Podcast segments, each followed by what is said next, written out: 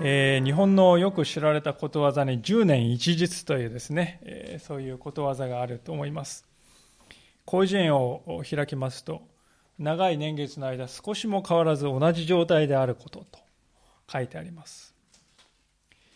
通常私たちはこの10年一日だねっていう言葉はですね、マイナスの意味でね使うと思います。で、10年一日って言われると何かねこう残念な気持ちがしますから、そんなものじゃない、そういうものにならないようにしようと、そういうふうに生きていると思うんですけれども、しかし今日の聖書の箇所を見ますと、10年一日どころか20年一日とも言えるような旧態依然とした性質をさらけ出している一人のこの信仰者の姿が書かれております。で、今日はその彼の姿を見ながら、私たちの中にもこのような性質があるんだな、10年一日のような弱さというものがあるんだなと、そのことに目を開かれて教えられる、そんな機会を持っていきたいと思っております。さて、今日の箇所の主人公はアブラハムという人であります。この人はもともとですね、カルデア人のウルというところに、今のイラクの真ん中のあたりでしょうかね、そこに住んでいた人でありますけれども、そこから神様によってですね、召されて来なさいと召されて、そしてカナン、今のイスラエルの地にですね旅してやってきた、そういう人であります。で、旅してやってきたのはいいんだけれども、そこにはもうすでに元から住んでいる人たちがいたんでありますね。今日のこの箇所に書いてありますこのゲラルの王様とかですね、あるいはまたその前にいたこのエモリ人と呼ばれる人たち、そういう人たちが住んでおりまして、その人たちと折り合いをつけながらねやっていくしかなかった。で、その人たちも土地を持っておりますので、アブラハムはですね土地を持たない、ですからテント生活ですよね。ずっとそういう生活をするほかなかったわけであります。で、最終的にこのアブラハムが落ち着いたのがエモリ人のマムレという人のところでありまして、で、今日の箇所はそのマムレのところから移住するですねアブラハムの姿から始まっているわけであります。もう一度一節のところをご覧いただければと思いますが、アブラハムはそこからネゲムの地方へ移り、カデシュとシュルの間に住んだゲラルに起立していたとき、アブラハムは自分の妻サラのことを、これは私の妹ですと言ったので、ゲラルのアビメレクは人を使わしてサラを召し入れた。この彼が移住していたゲラルというのはマムレというところから南西方向に50キロぐらい離れたところですね。なんでそもそも移ったのかっていう確かな理由は全然書いてないんですけれども、この前の19章を見ますと何が書いてあるかというと、ソドムとゴモラというところに大災害がね下ったというね出来事が、非常に有名な出来事がありまして、その地方の人はみんなそれを見聞きして知っているわけであります。で、どうやらアブラハムが絡んでいるようだ、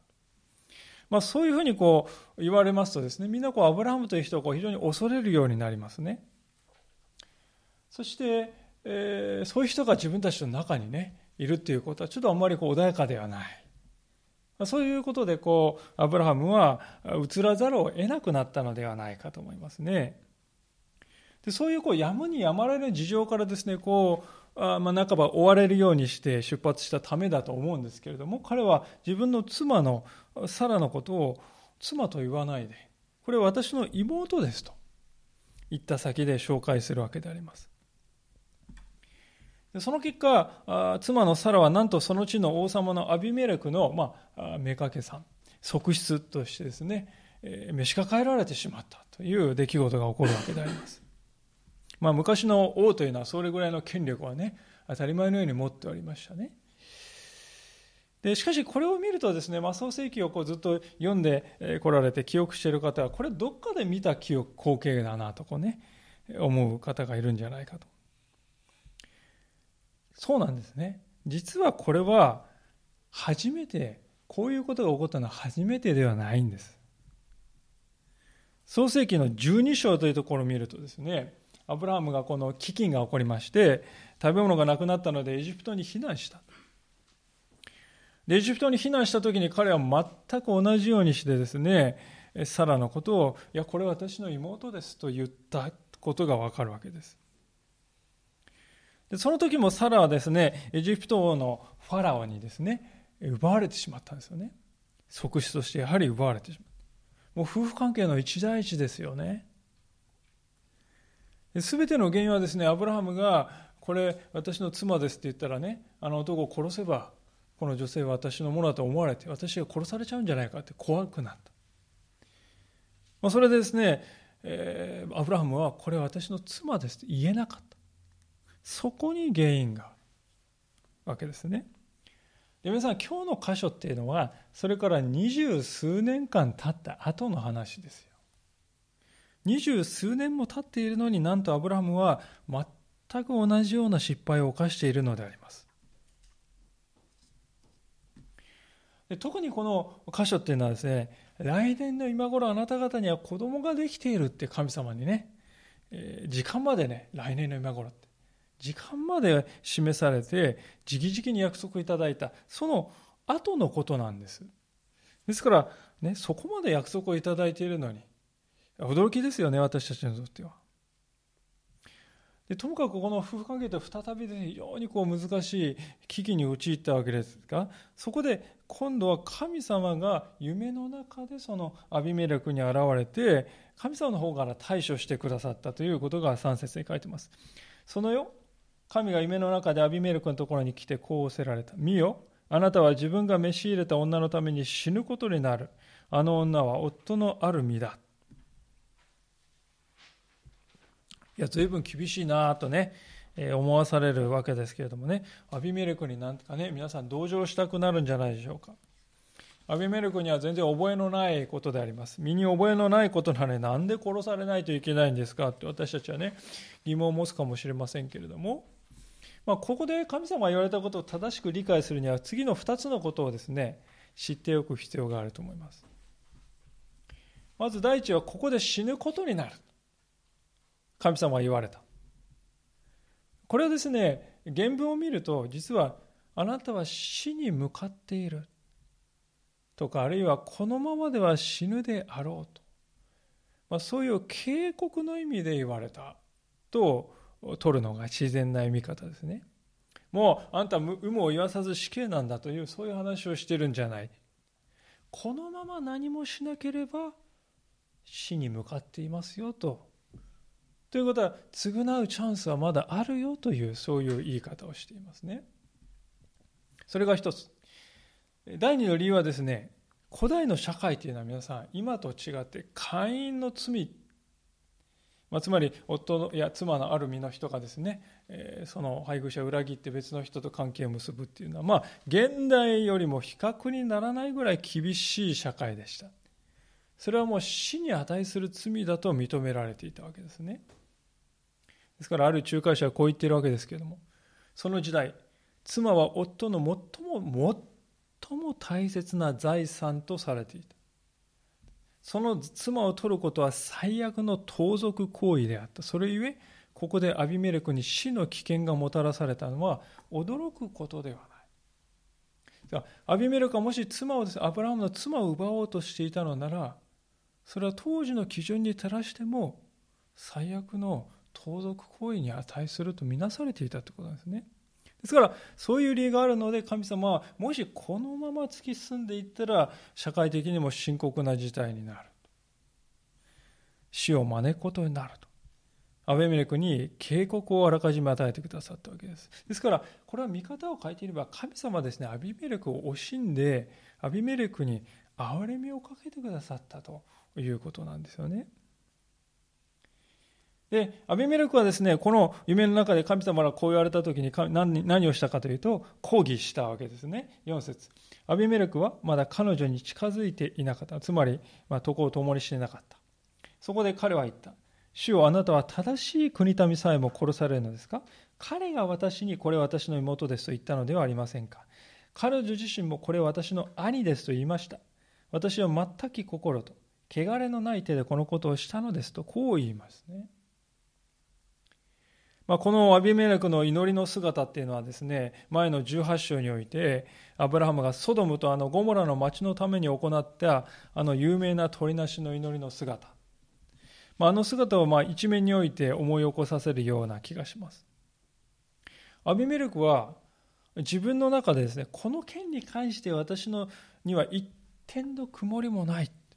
そういう確信を持つことができました。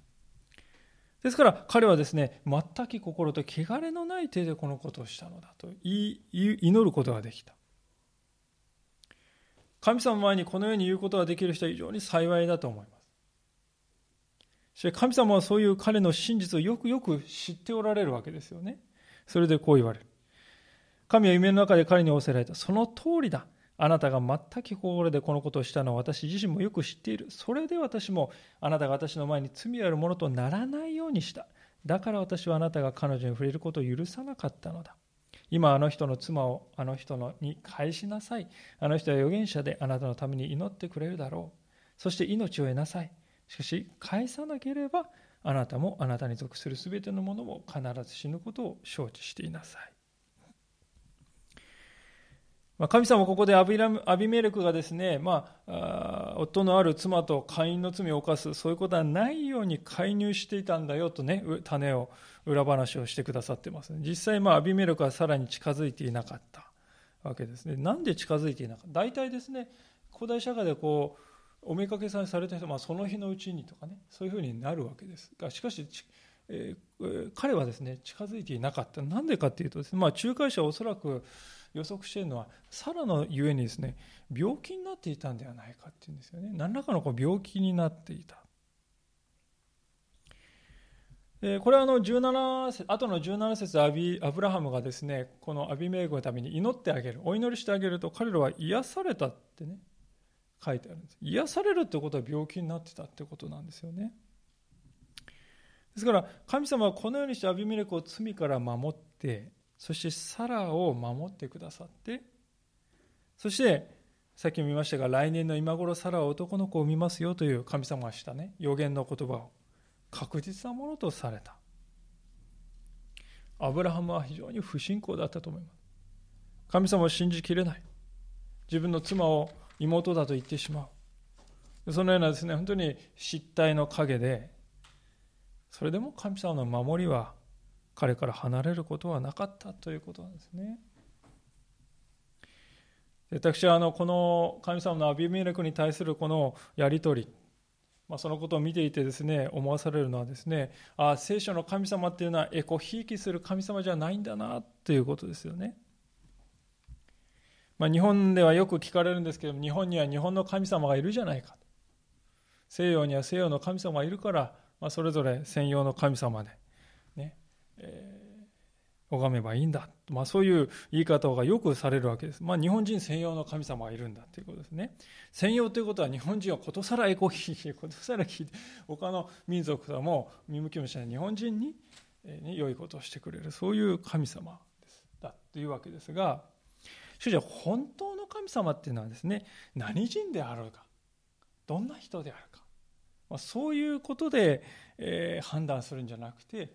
正しいか正義であるかどうかということで判断する、それが本当の神様であるべきではないかと思うんですね。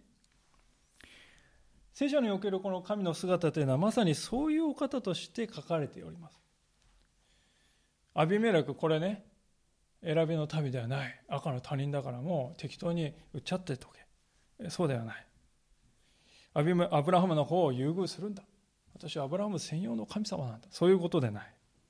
アビメレクなんて知らないと言ってアビメレクを一方的に痛めつけている、ね、そういうわけでもない。アビメレクが真実であれば、そうだ、私はそれを知っていた、だから私はあなたを守ったんだと言ってください。その一方で、この神様はですね、アブラハムは失敗したからもうお前なんか知らないと言ってすぐ見捨てるお方ではない。あくまで守り続けてくださる、そういう神様であるのだということですよね。こういうわけで夢の中で舞台裏を知らされたアビメレクでありましたが、彼は目を覚ますや否や朝早いうちからすぐにそれを実行に移そうとしたって書いてあります。創世記20章の8節。翌朝早くアビメレクは彼のしもべを皆呼び寄せ、これらのことをすべて語り聞かせたので人々は非常に恐れた。アビメレクはアブラハムを呼び寄せていった。あなたは何ということを私たちにしたのか。私が一体罪となるどんなことをあなたにしたというのか。あなたが私と私の王国に大きな罪をもたらそうとするとは、あなたはしてはならないことを私にしたのだ。またアビメレクはアブラハムに言って、あなたがなぜこんなことをしたのか。怒ってますよね。当たり前だと思うんです。もっともだと思いますね。9節を見ると、私にしたのかだけじゃなくて、私の王国にもしたのか。これは多分先ほど言いました病がですね、広がっていたんだと思うんですよね。そして17節を見ると分かりますように、このアビメレクの一族は皆不妊になっていた。赤ちゃんが生まれない状況が続いていた。影響はですね、本当に無視できないほど広がっていたわけですよね。当時のこの社会常識からしますと、アビメルクだ何も悪くなくて、アブラハムが嘘をね、不誠実な嘘をついたので巻き込まれたわけですから、あんたなんてことしてくれたんだか、損害賠償だ、ね、そういうふうに復讐的なことをしてもおかしくはない、何の非もないアビメルクであります。しかし彼はアブラハムに復讐しようとはしてないんですよね。どう落とし前つけてくれるのかとも言っていない。むしろ彼が言ったのは10節のように、あなたはどういう動機でなぜこんなことをしたのか、それを聞かせてくれないかっていうんですよね。こんなですね、寄り添う言い方ですよ。これはね、あなたは問題を抱えている、その問題を私は共に担おうと思うって、そんな配慮さえ彼はですね見せているわけであります。何ということをしてくれたのかという強い表紙であるんだけれども、この言葉を見るとアビメレクというのはですね、ただ単に戦いが優れてたから王となったんじゃない。人格的にもね、なんでこんなことをしたのか聞かせてくれ、そういうふうなことを言えるような胆力というか心の広さを持っていた。だからこそ彼は王になったんだなと思うわけであります。で、こういうですね、なんていうんですか、聞かせてくれって言ってきたですね、アビメレクに対して彼がアブラハムは何と答えたかというと、これはですね、本当に一言で言うと、本当にこういう答え方しちゃうんかっていうですね、ふさわしくない答え方ですよね。11節。アブラハムは答えた。この地方には神を恐れることが全くないので、人々が私の妻のように私を殺すと思ったのです。また本当にあれは私の妹、私の父の娘です。でも私の母の娘であります。つまり異母姉妹ですね。それが私の妻になったのです。神が私を父の家からさすらいの旅に出されたとき、私は彼女にこのようにしてあなたの真実の愛を私に尽くしてほしい、私たちが行くどこででも私のことをこの人は私の兄ですと言ってほしいと言ったのです。ここでですね、アブラハムが抱えていた4つの問題が浮き彫りにされているわけです。まず第一のこの問題というのは、周囲の人々のことを理解しない、無理解であるということですよね。周りが見えてないというのは、彼はここには神の恐れが全くない、だから何をなされるか分からなかったっていうんですよね。神様を信じる信仰者が誰もいないから、ね、どんなことされるかも全然分かったもんじゃないんですよって言ってるわけですね。しかしどうですか、アビメレクという人はね、そういう神の恐れを持たない傍若無人な、ね、ひどい人間だったでしょうか。そうじゃないですよね。非常に理性的な心に広い人でありましたね。ですからある仲介者はこういうわけであります。信仰者たちは自分たちだけが信仰深く神を恐れていると考える傾向がある。しかし神は明確な信仰を告白していない人々の中に神を恐れる心を与えておられることがあると、そういうんですよね。信仰者たちは自分たちだけは信仰深く神を恐れていると考えるんだけど、しかしそうでない人々の中にも神様は神を恐れる思いを与えておられることがあるんだということですよね。アブラハムはそのことが分からなかった。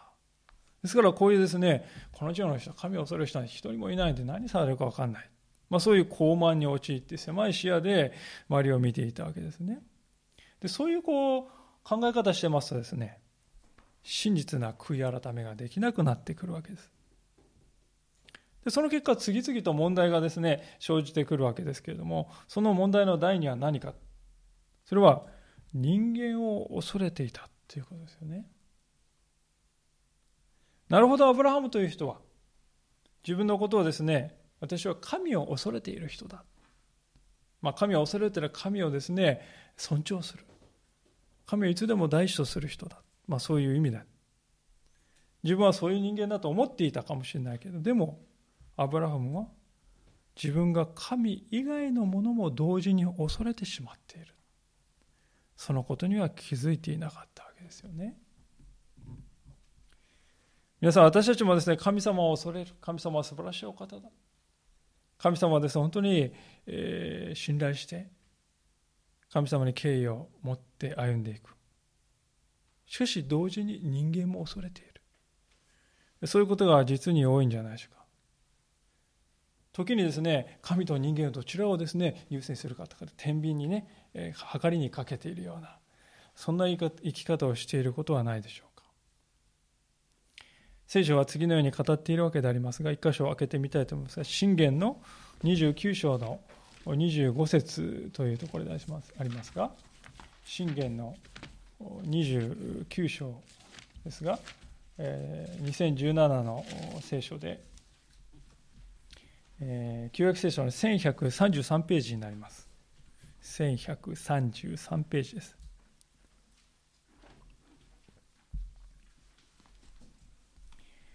箴言の29章の25節。それでは開けられた方はぜひ皆さんでご一緒に読んでみたいと思います。箴言の29章の25節です。1133ページ3回。人を恐れると罠にかかる。しかし主に信頼する者は高いところにかくまわれる。ありがとうございます。アブラハムはまさにですね、人を恐れるという罠に陥ってしまったわけですよね。彼はあれほど忠実に神様に従ってきたはずでした。なんといってもですね、ふるさとを後にして、まだどうなるかもわけもわからない土地にね、神様を信頼して出ていくなんて大抵のことじゃないですよね。皆さんもこのですね、古川を引き払ってですね、私が示すどこかまだわからないそこに行きなさいと行かれて、パッとはっていくってことはね、並大抵のことじゃない。彼はそれができていた。でも彼が本来あるべきでない、ここで人を恐れるというそこに陥った瞬間、まるで別人のようにですね、不安と恐れにおののいてしまう。このことを見るときにですね、皆さん、人を恐れるということがどんなにか信仰者の人生に深刻なダメージを与えるかということはね、よくわかるんではないでしょうか。で、このようにしてですね、本来あるべきではない人を恐れてしまうということがですね、心の中にあって、それを振り払おうとしないと何が起こるかというとね、次の第3の問題が起こるわけです。それは不誠実になってしまうんですね。このアブラハムのですね、12節のですね、言い方を見ると、嘘はついていない、嘘じゃないですよ。納得させていたんでしょうね。実際サラっていうのは、さっき言ったように母親が違う兄弟ですから、昔の時代はそういうことよくあったんですね。日本でもちょっと前はいとこ同士結婚ってよくありましたけど、それよりも数千年前ですから。母親が違う兄弟で結婚するということはあった。実際に妹なんだから嘘じゃないって思って納得させていたかもしれないけれども、彼はどうですか。彼女が自分の妻であるという一番大事な情報は隠し通そうとしたんですよね。一番大事なことは隠し通す。これは信仰者の姿ではないですね。神様はアブラハムにですね、この事件が起こる前に、すぐ前に何と言っていたか、ぜひ見てみたいんですけど、17章、創世記17章のですね、一節ですね、17章の一節です。さてアブラムが99歳の時、主はアブラムに現れ、こう言われた。私は全能の神である。あなたは私の前に歩み、全きものであれ。私は全能の神である。あなたは私の前に歩み、全きものであれ。全きものというのは完全なものということですよね。ところが、アブラハムが今日の箇所でしていることは全きものであらという神様の願いから、もう全くね、全きものであらという神様の命から全く離れているわけで、彼はもう全く不誠実なものになってしまっているわけですよね。そして第4の事柄は、うっかりすると見逃しがちなんですけれども、これはですね、本当に私の見るところ一番深刻なことが起こっていたなと思うんですけれども、それはですね、13節、20章に戻りますが、13章のね、13節の冒頭でアブラハムは何と言ってるかというとね、こう言ってるわけであります。神が私を父の家からさすらいの旅に出されたとき、さすらいの旅って言ってるんですね。さすらいの旅ってのは他の箇所を見るとですね、さまようとか惑うとかね、そういうふうな訳され方している言葉が使われています。つまりアブラハムはですね、神様は私をさまよわせた、危険な状況に置かれたんだ、だから私は仕方なく防御策を講じてきたわけですと、こう言っているわけでありますね。皆さんいかがでしょうか。神様がさすらわせたんですよ。だから私は仕方なくこうした。この言い方はですね、あれだなと、本当に責任転嫁に終始して、あのアダムとエヴァの姿そのままではないかと思うんですよね。素直にへりくだって自分の罪と向き合うということがアブラハムにはできていないんです。しかも彼はこういうやり方は今に始まったことじゃなくて、これまでもずっとしてきたことだと自分から言ってしまって、つまりこの神を恐れる、しかし同時に人も恐れてしまう、この弱さは彼の中にずっと存在し続けていた。彼はそれをですね、こうなんていうんですか、愛しいペットのように心の中でずっと飼い続けてきたんですよね。それはあるべきではないと言って別れを告げないで、自分の心の中にずっと囲ってきた。でそれが傲慢と結びついて育っていた時に、今日ですね、私たちは見ているのはどうですか。彼のそういう性質で多くの人たちが甚大な影響を受けていますよね。こういうふうに大きくなっていくんです、問題というのは。でこういうことを言われてですね、アビメレク、言い訳するなって言ったかというとですね、そうではなかったんですよね。非常に寛大な態度を、驚くような態度を示してくれたと書いてます。14節、どうぞご覧ください。アビメレク、羊の群れと牛の群れと男女の奴隷たちを連れてきてアブラハムに与え、またアブラハムの妻サラを彼に返した。アビメレクは言った。見なさい、私の領地があなたの前に広がっている。あなたの良いと思うところに住みなさい。サラに対してはこう言って、ここに銀1000枚をあなたの兄に与える。これはあなたにとって、また一緒にいるすべての人にとってあなたを守るものとなるだろう。これであなたはすべての人の前で正しいとされるだろう。アビメレクはアブラハムに財産を与えて、サラを戻して、好きな土地を与えて、そして、サラへの印として銀1000枚までも与えたってね、ありえないようなことをしていますが、なぜこんなことを彼はしたのかというと、それは彼が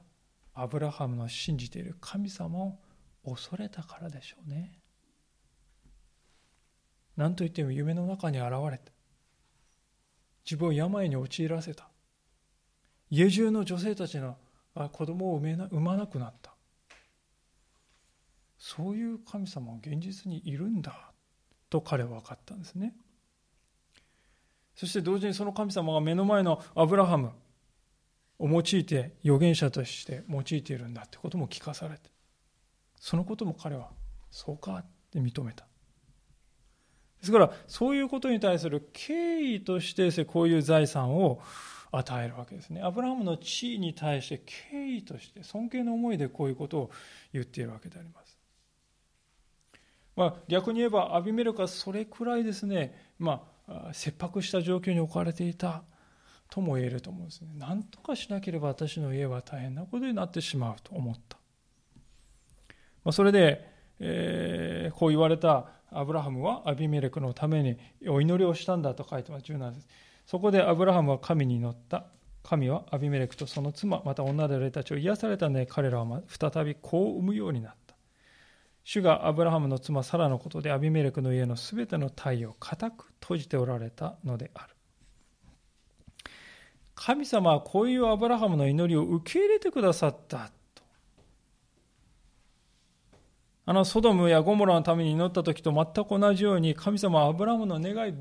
りのことをしてくださったわけですね。でこれを見ると私たちはですね、ちょっと混乱するんですよね、正直言って。当惑を覚えるわけです。なんで神様はこんなに弱いアブラハムの祈りを聞いてくださるんだろうか。今日の箇所に限ってみればですよ、アブラハムよりも異教徒のアビメルクの方がよほど誠実じゃないですか。アビメルクの方がよほど神様を恐れているように見えますよね。アブラハムはですね、言われてですね、いや神を恐れる人がいないから怖くなってとかね、いや実は本当はあれは本当に妹なんですよねとか、もういいわけな未練がましいというか、往生際が悪いというか、そういうことに終始しているように見えます。でそういうですね、自分の不誠実さによって人に迷惑をかけてるんですよね。危険、命の危険までも味わわせている。なんで神様はそういう人の祈りを聞いてくださるんだか、驚かずにはいられないかもしれませんけれども、視点を変えてアブラハムの立場に自分自身を置いてみると気がつくことがあるわけです。アビメレクの視点で見るとね、アブラハム何やってんだかと思いますけど、アブラハムの視点で見たらどうですか皆さん。こういう失敗を犯した自分のお祈りでさえ神様は聞いてくださるのか。神様の祝福に預かるということはこういうことなのかということが分かってくるわけです。神様の方から私を選んでくださったということは、こういう身に余るような恵みをいただいて、そして自分がしでかした計り知れない罪も覆ってくださるということなんだなって分かってくるわけですね。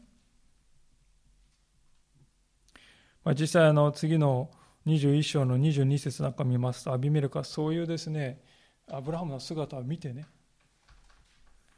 神様は本当にアブラハムの弱さにもかかわらず彼は憐れんでいるという姿を見てですね、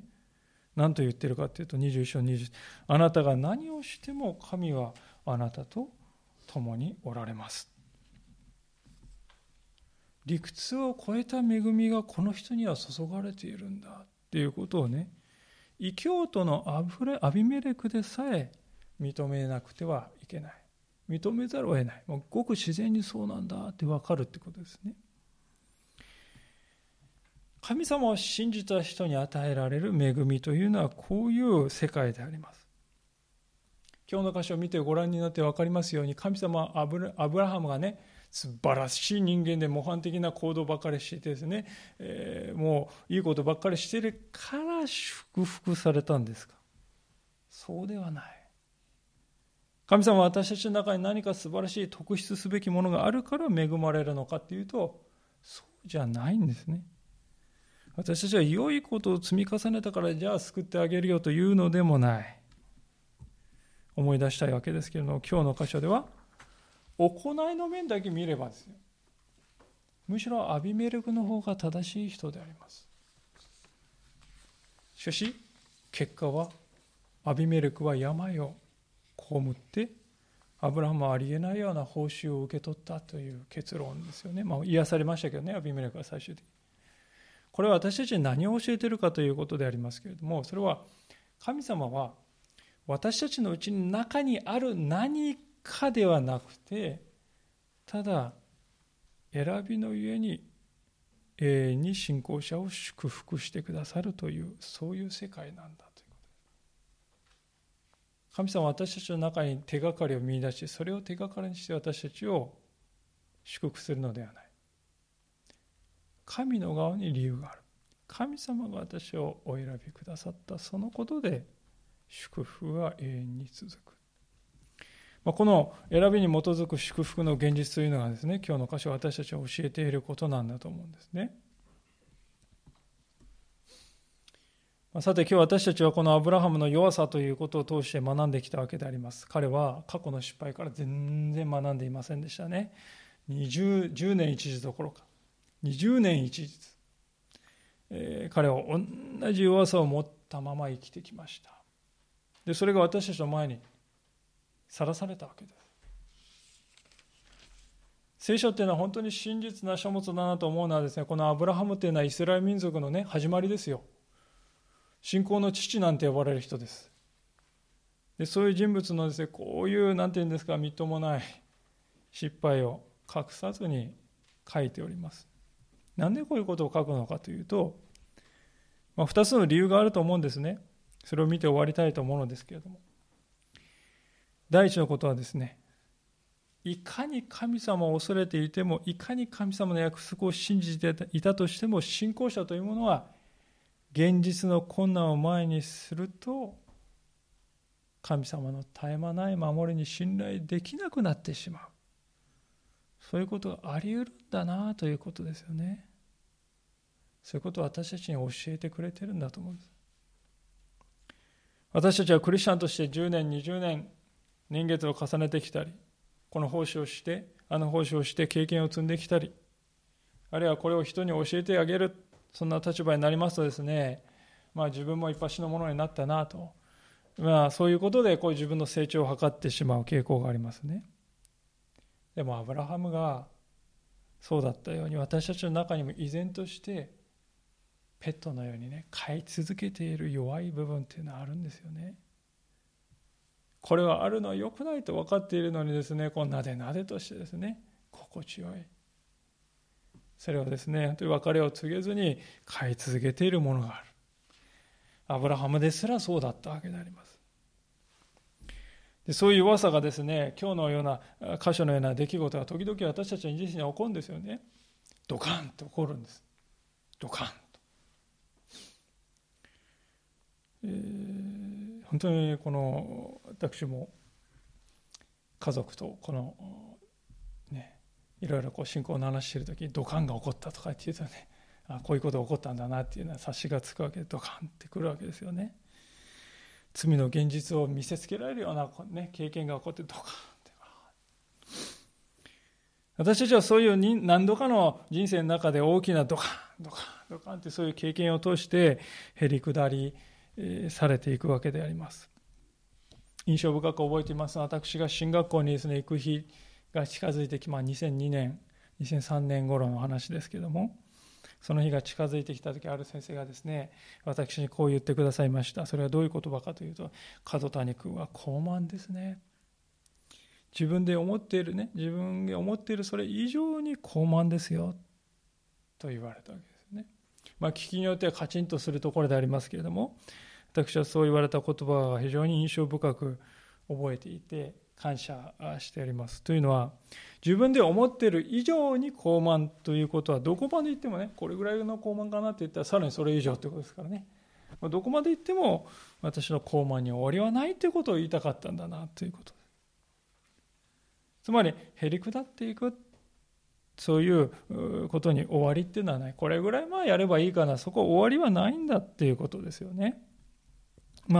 それから16年ほど経ちましたけども、自分自身を振り返りますと、今日のこの箇所のアブラハムのようなものだなと本当に思わされますね。私は神を恐れている、牧師なんて一番危ないですよね。私は神を恐れている、でもね、あの人はちょっと違う人だからとか言ってね、こう線を引いてさばいて見下していたりする。本当にこう気がつかないうちに悪魔の巧妙な誘惑に陥っている自分がいますよね。私はもう救われているんだから、神様を恐れて、でもあの人は違うんだから、そういうふうに安住するんじゃなくて、アブラハムでさえこうだったんだな、学ばなくてはいけないと思うんですね。でこういうふうに学ばなかったらですね、聖書っていうのは何の意味もない書物ですよ。これは私なんだ、ここに書いてあるのは私の姿の生き写しなんだ、そういうふうに学ばなかったら聖書を読む意味はないですよね。その一方でもう一つ教えられることがありますけれども、それはですね、そんなものにさえ伸ばされる神様の憐れみはなんと深いことかってことです。皆さん、今日の箇所で神様ね、やられたことを見ていくと、基本的に何やってくださったかというと、尻拭いですよね。尻拭いの神様ですよ、聖書の神様。尻拭いしてくださる神様、なんと素晴らしく、なんと鮮やかなことかと思いますね。まあ、我が家でもですね、やっとおむつがね、少しずつ一番下の子ぐらいしかしないようになりましたけど、親っていうのは基本的に子供が赤ん坊の時はですね、尻拭いしてね、生きるわけですよね。しばらくの間もうお尻を常に拭いているっていう感じですよね。まあ、本当にこの箇所のアブラハムを見るとですね、もういろんなところをね行って、そこらところでかき回してね、おもちゃをひっくり返して傍若無人に振る舞ってね、周りの人を巻き込んでですね、迷惑かけながら歩き回っている子供のようであります。この後おーとか言いながらですね、こう神様が掃除をして、時に先回りして、そういうふうにそういう親のように私には映ったりする。で、当の子供っていうのはその時にですね、母さんに迷惑かけて悪かったななんて一瞬も考えてないですよね。これ我が人生なりみたいなんですね、全然苦労なんて知らないですね。私たちも同じだ。私たちはどれほど神様が私たちに恵み深く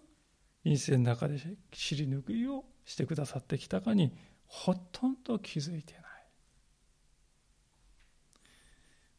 もっと言うなら、私たちは元からですね、神様の子ではなかったわけですよね。罪という泥沼の中に捨てられていた赤子だったと言ってもよい。もがいていた私たちを神様は憐れんで、大事に罪の中から救い出して抱えて、自分の子供として受け入れてくださった。それを聖書は選びと言っております。私たちがですね、親を選んだわけではない。親が私たちを選んでくださった。そして神様はご自分のこの選びに対してどこまでも忠実であってくださる。私が選んだんだから。私はいつまでも永遠に私はあなたの親なんだから。親であることをやめないから。たとえあなたがどういう子供と会ったとしても、私はあなたの親であり続けるから、決して離れないから。誓いを破ることはないから。本当に真実な親として神様は私たちにの尻拭いをしてくださる。時に私たちはですね、この世の中で生きている時ですね、本当に自分の弱さゆえに、こんなんだったら信仰ない、あの人の方がもっとマシなんじゃないかって思う時ありますよね。自分よりももっと真っ当な生き方してる立派な人いくらでもいるんだな、何なんだ自分はって思う時ありますが、でも神様はそういう私に忠実であり続けてくださる。私はあなたの親であることをやめないんだ。神様の恵みはなんと深いことかということです。その恵みが書かれている申命記という箇所をですね、一箇所開いて今日のお話を終わりたいと思いますが、申命記の7章ですね、創出レビ民申命記の7章というところですが、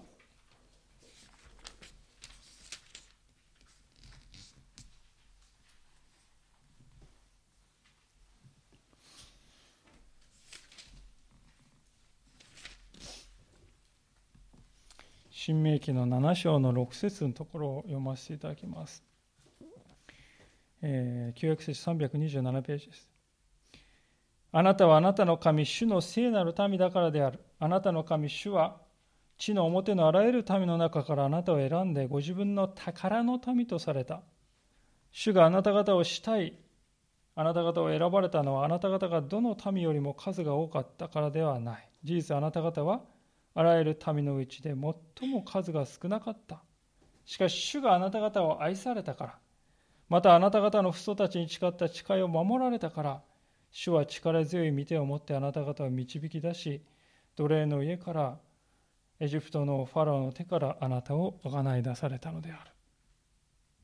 あなたはあなたの神、主だけが神であることをよく知らなければならない。主は信頼すべき神であり、ご自分を愛し、ご自分の命令を守る者は恵みの契約を仙台までも守られる。しかしご自分を憎む者は一人一人に報いて彼らを滅ぼされる。主はためらわずご自分を憎む者一人一人に報いられる。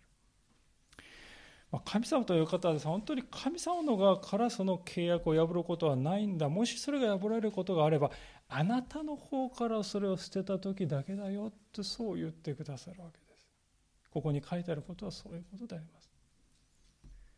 あなた方が優れていたから、勇敢だったから、数が多かったから、ね、規模が大きかった。能力が優れていたから私はあなたを選んだんではない。私はあなたを愛したから。私はあなたは選んだから、私はどこまでもあなたに忠実で生きる。神の祝福に預かるということはこういうことであるということです。一言お祈りしたいと思います。